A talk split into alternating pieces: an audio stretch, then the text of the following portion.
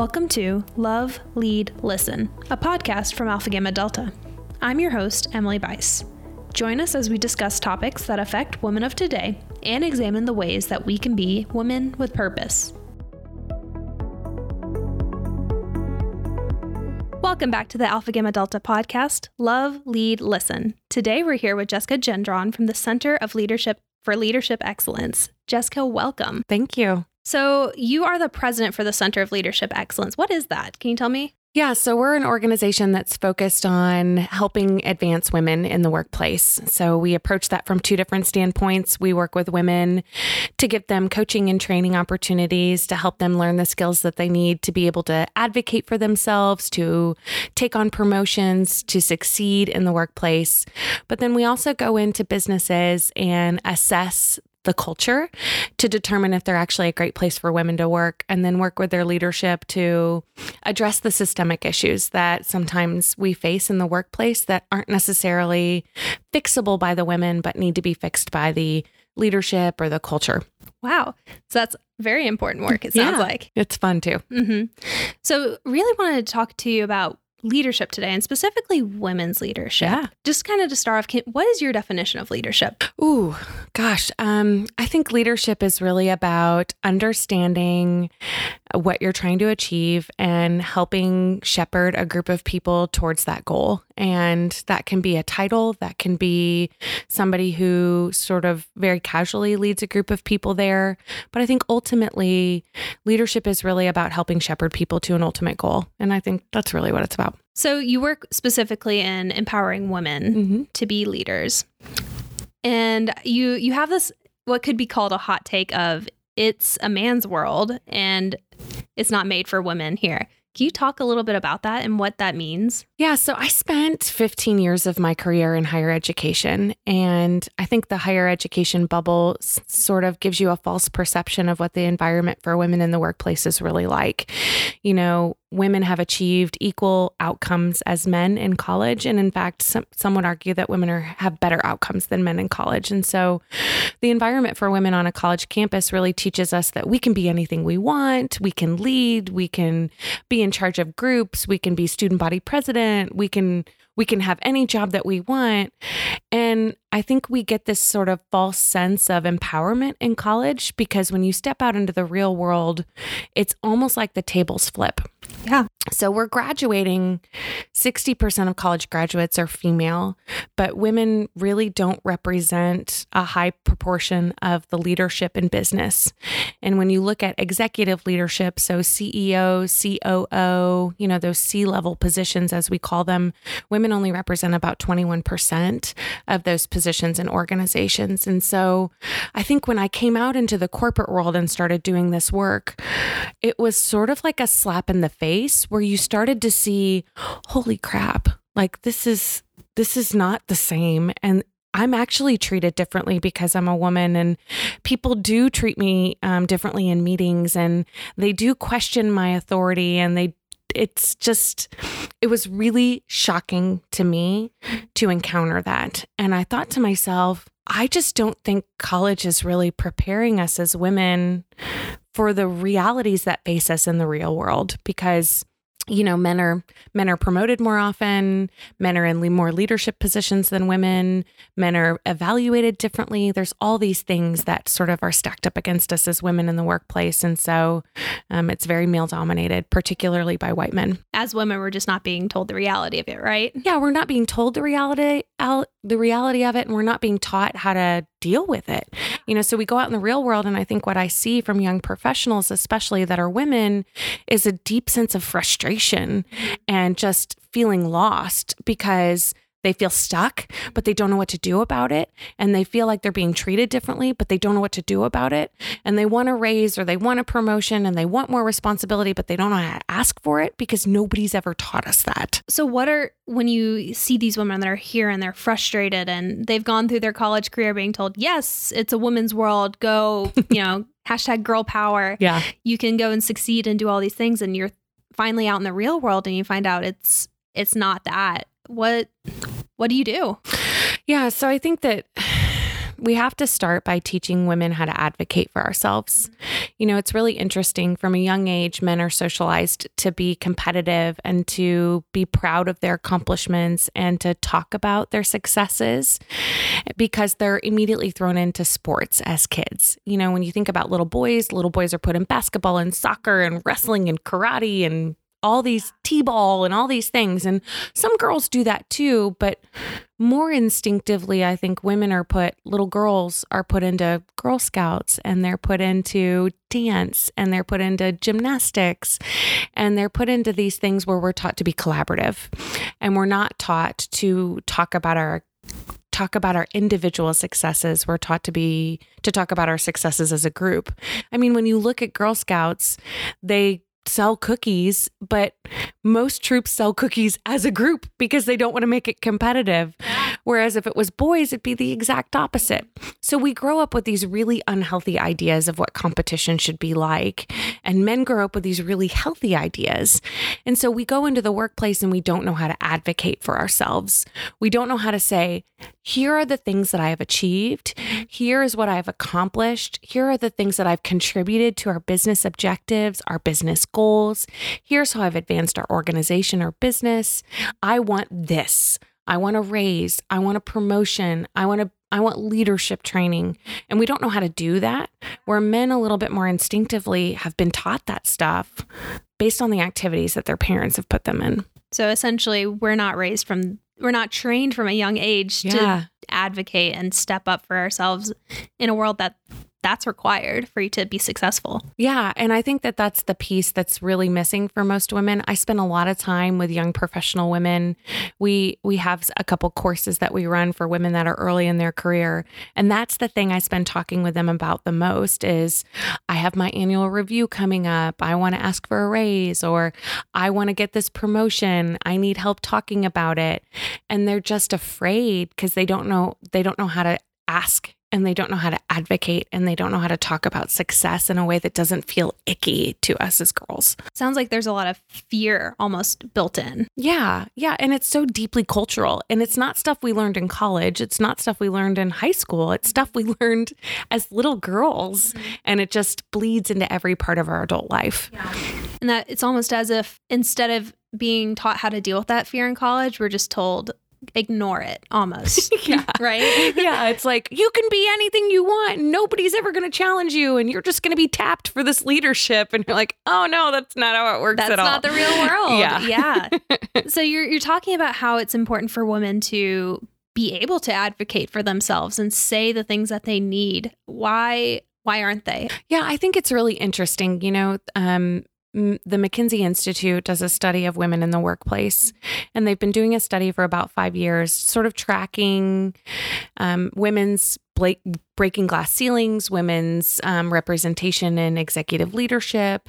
And in the 2019 study, the thing that they really identified and shined a big light on was you know, we're not really having a problem with glass ceilings. Yes, women are underrepresented in practically every level of any organization, but our biggest problem actually starts at the very beginning. So, women are graduating at higher rates than men in college. But when you look at that first level, entry level position to your first promotion into management, men are being promoted more often. So there's less men in entry level positions, but they're being promoted more often by a margin of for every 100 men, 71 women. And it gets worse if you're a woman of color. So if you're a Latina, it's 68 women for every 100 men. If you're a black woman, it's 58 for every 100 men. And so, you know, our problem isn't just as you ascend into leadership in these organizations, our problem is from the moment we step into our first job that we don't have the we have not learned how to advocate for ourselves and i think it's fear i think it's cultural but i also think it's just leaders are men mm-hmm. and men are more naturally we're more naturally inclined to spend time with promote mm-hmm. um, talk to mentor people who look like us. Mm-hmm. So if my boss is a white male it's more likely that a white male colleague will get promoted over me even if we're equally qualified mm-hmm. and even if i advocate for myself. Because he looks like my boss. Mm-hmm. And so we have to do a better job of positioning ourselves in relationship mm-hmm. in front of the people that have power, in front of the people who make decisions, and really, I, I, I know I've said advocate for ourselves like a hundred times, but I cannot impress on people enough how important to speak up for yourself, to ask for what you want mm-hmm. is important to your career success from the very beginning don't wait five years down the line to start no, asking, right? No. Yeah. And I work with a lot of women that are like 10 years into their career and they're in the same job and they've never been promoted because they've never asked and they've never fought for it mm-hmm. and they've never advocated in the way that's allowed them to get promoted or get supervision responsibility or get a raise or any of those things. So let's dig into that. If yeah. advocating is the key, yep. like you're saying, how do you do that? How do you start? Yeah, you got to show up with data. I think that that's the thing. Unfortunately, women are assessed and evaluated based on our achievements. Men are more likely to be assessed and evaluated based on their potential. So, as women, if we want to advocate for ourselves, we can't advocate for our potential. We have to advocate for what we've achieved and use what we've achieved as the data that we bring to the table. So, if you want to say get a promotion or if you want to say get a raise, you've got to show up with data that says, here are the things that I've done that show that I have the ability to do this job. I did this amount of um, increase in revenue for our company, or I took this big, big project and did these things for it, where we have to show up with facts, concrete data. What's hard about that is that we don't do a good job of tracking that stuff. Mm-hmm. And so when it comes time for us to advocate for ourselves, we have to think back over the course of the last year of okay what did i do? And uh, what are the things that i achieved? And how do i write that down? And how do i make that measurable? And how do i prove my worth? And so what i recommend to women is that you s- start a success journal which is a book that you write in every day to start to record the successes and achievements that you've had in the workplace. And some days your success might be finally got that dude to call me back and answer that one question. But sometimes it's bigger things. I make all of the women that I coach do a success journal. But I think what's really important about the success journal is that it's deeply detailed. So sometimes I'll have women and they'll say, Oh, I did that big project. It was complete. And that's not enough to just say, I completed that big project. What we have to do is we have to say, here's everything that went into that big project. Mm-hmm. I had to manage key relationships. I had to manage a budget. I had to engage people to attend. I had to do this, that, and the other, where we provide a detailed list of accomplishments that say, here's everything I did, and here's how it impacted the business. We can't just say, here's a bullet pointed list of my job description and proof that I did it. It's here's how this impacted our business. Here's how this impacted our goals. Here's how this impacted the bottom line of the organization. And that's the stuff that shows value and worth to the organization and shows, oh, I can take more responsibility or I can give this woman more responsibility because she understands how her role impacts the work that we do you have to come to the table with it all done pretty much. Yeah, you got to show up with data. So I just did this. Yeah. So um, I was a year in, I was about a year into my my job at the Center for Leadership Excellence, and I sat down on my one year anniversary for my annual review with my boss, and it was sounded a little bit like, "Good job, you worked really hard this year. I'm proud of you," and that was it. And I was like, "But wait, I want I want feedback. I want a raise. I want, you know, I want all these things. And I I left that meeting feeling like he doesn't get it. Like he didn't pay attention, he doesn't know everything that I did. And I thought, "Oh, I got to give him my success journal. So I sat down that night and I typed up like everything I did, the financial impact to the business, the network impact to the business, and all the things that I did and how it impacted the business. I sent it to him. And at the bottom of it, it says, I formally request this amount of raise. And he responded and he said, You're right, and gave me the raise. Just like that? Just like that. Wow.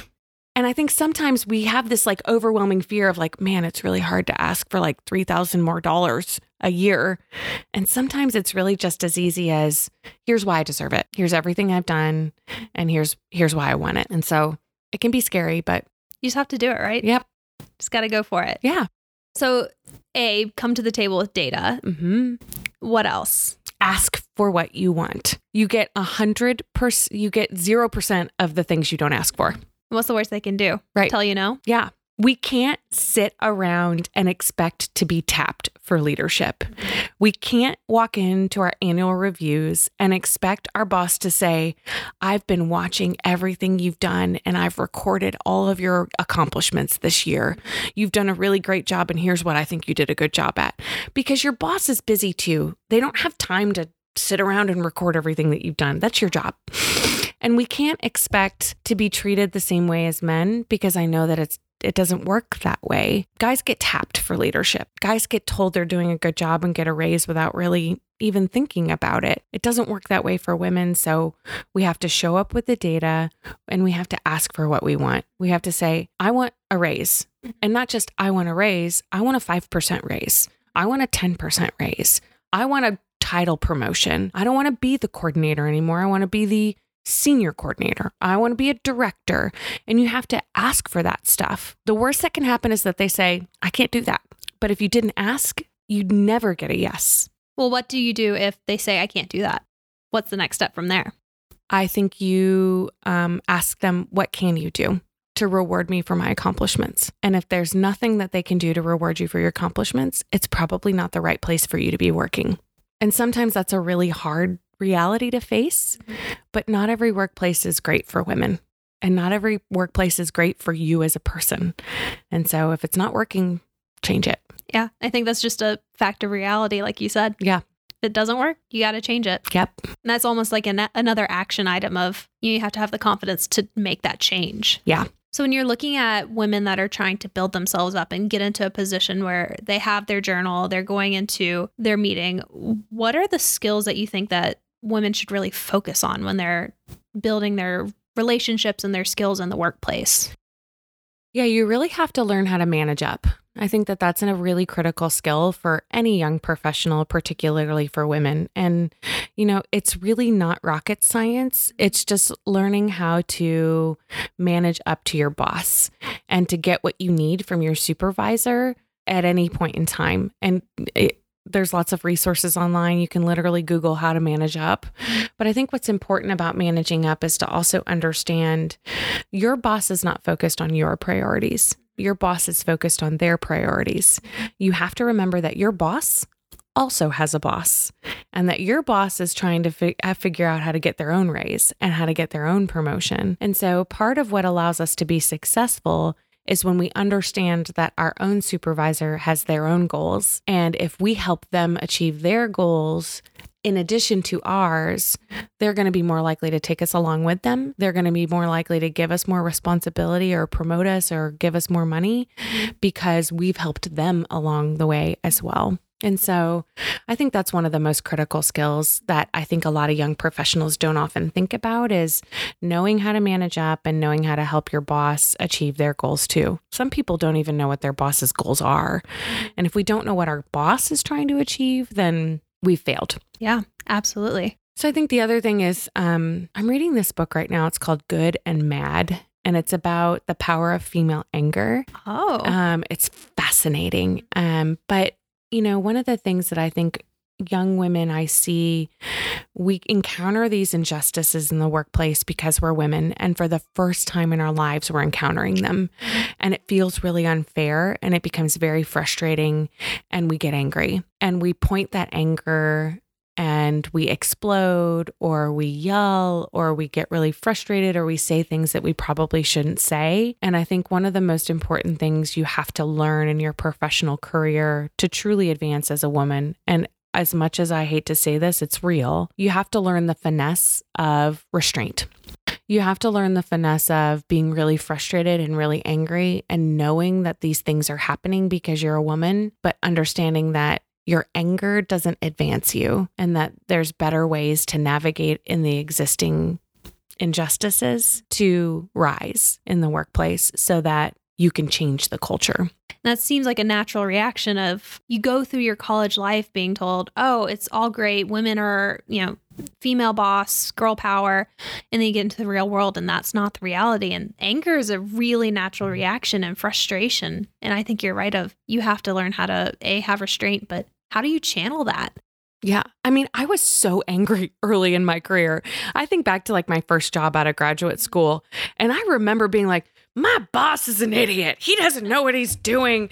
Golly, why who put him in charge? And I would be so angry, not just because of the stuff that I felt like were injustices to me, but also because I felt like he was over underqualified for his job and I was overqualified for mine, you know? And I spent a lot of, of my early career years getting really angry all the time. And it didn't get me anywhere. When I learned how to navigate with the anger and navigate around, I think I got a lot farther yeah. than um, I did early in my career. And so I think that that's this just sort of the power of finessing people and um, finessing the conversation and delivering messages in ways that people can hear them as opposed to the ways that we that they feel most honest. And I think sometimes that's a really powerful skill to have that you can learn to harness. I, I think that's an interesting point of how can you phrase it to where it's honest but palatable. Mm-hmm. Yeah, that's a good way to put it for sure. Yeah, there's a skill to that, and you, I think it comes over time. But understanding that the it's less about the message and more about the way the person receives the message, and sometimes the way we want to send it is not the way that they receive it. Absolutely. So, thinking down the line of when you're a woman and maybe you have made it into leadership, what is the value in, I wouldn't want to say managing down, but bringing up those behind you? There's a bunch of data out there that suggests that one woman on a leadership team doesn't actually make any impact, and that actually two women on a leadership team doesn't make any impact. You know, one woman's just the token girl, two women are, you know, a, a novelty. And where women actually start to make an impact is when there's three women on a board or a leadership team. And that's that's when they have the ability for their voices to truly be heard and to make an impact on the the group that they're working with. And so there's lots of data to support the fact that one woman alone doesn't actually solve our problem and that it becomes easier for us as women the more women we bring behind us. And so I think we have to look at it that way. I just, I think that sometimes we really struggle with the competition piece of it. And I think that that's the hard part for women in the workplace is understanding that because I succeed, I can bring more women behind me, but that doesn't mean that my success is diminished. And that doesn't mean that I lose my footing in leadership. It just adds power to my leadership. It makes my voice more powerful the more women that I bring up along with me. I didn't know that about the one doesn't make a difference, two doesn't make a difference. Yeah. And thinking back of like the boards and the women leaders I've seen in my life, it's just been like one or 2 mm-hmm. And it's so it's fascinating that it doesn't make a difference until three. Yeah. And I look at some of these companies that are like, we have one woman on our board, or, you know, we have a woman here, or we have a woman there, or, and stuff like that. And I just like, not enough. You know, it's sort of like that Ruth Bader Ginsburg quote where she says, when will it be enough? When will there be enough women on the Supreme Court? And she says, when all nine justices are are female and people thought that was bananas but it's not. that's the thing right? Like that's the thing of just our the power of our voice doesn't become powerful until there's three of us at the table. And the more women that come to the table the more powerful the organization becomes. You know the data from mckinsey suggests that organizations that have gender diversity and gender parity not just in leadership but throughout the organization have higher profit margins and they're they're valued higher than their peer organizations that don't have as much gender diversity. So the business case for companies is there to say, oh, bringing more women into our organization, particularly in leadership, is good for business. It's not just the right thing to do, it actually makes our company successful. And so it's just bringing everybody else on board. But I sort of keep this mentality of carry as you climb as the sort of mentality that we have to take for women. So as I climb, I have to bring more women along behind me and I have to support them and encourage them and mentor them and teach them the lessons that I learned so that they don't have to learn them on their, on their own. Well, it's one of those things where if you don't if you don't bring them along with you, how are they going to get there? Um, especially when we live in this culture where women are seen as competition to each other in business. Yeah, and I think that that's partly um, it's a general it's a generational thing, right? So when you look at the baby boomer generation, you know, they were sort of the first generation of women to enter the workforce in large numbers, and it was miraculous for one of them to reach a leadership position. And now when we look at the workforce, we have Gen Xers, we have millennials, we have Gen Z even entering the workforce at this point. And for us, it's a lot more normal for women to work and a lot more w- normal for women to be in the workplace. But I think because the boomers are still in the workforce, they're territorial over leadership because they had to be, because it was miraculous for one of them to make it to leadership. And so they they sometimes can be territorial over those leadership spots. Whereas I think when you look at younger women, we see that as a very normal thing. And so we're less territorial over it because it's totally normal for there to be a couple women in leadership. And we understand the value of having more women at the table. And it's less about there's only room for one and more about the more the merrier.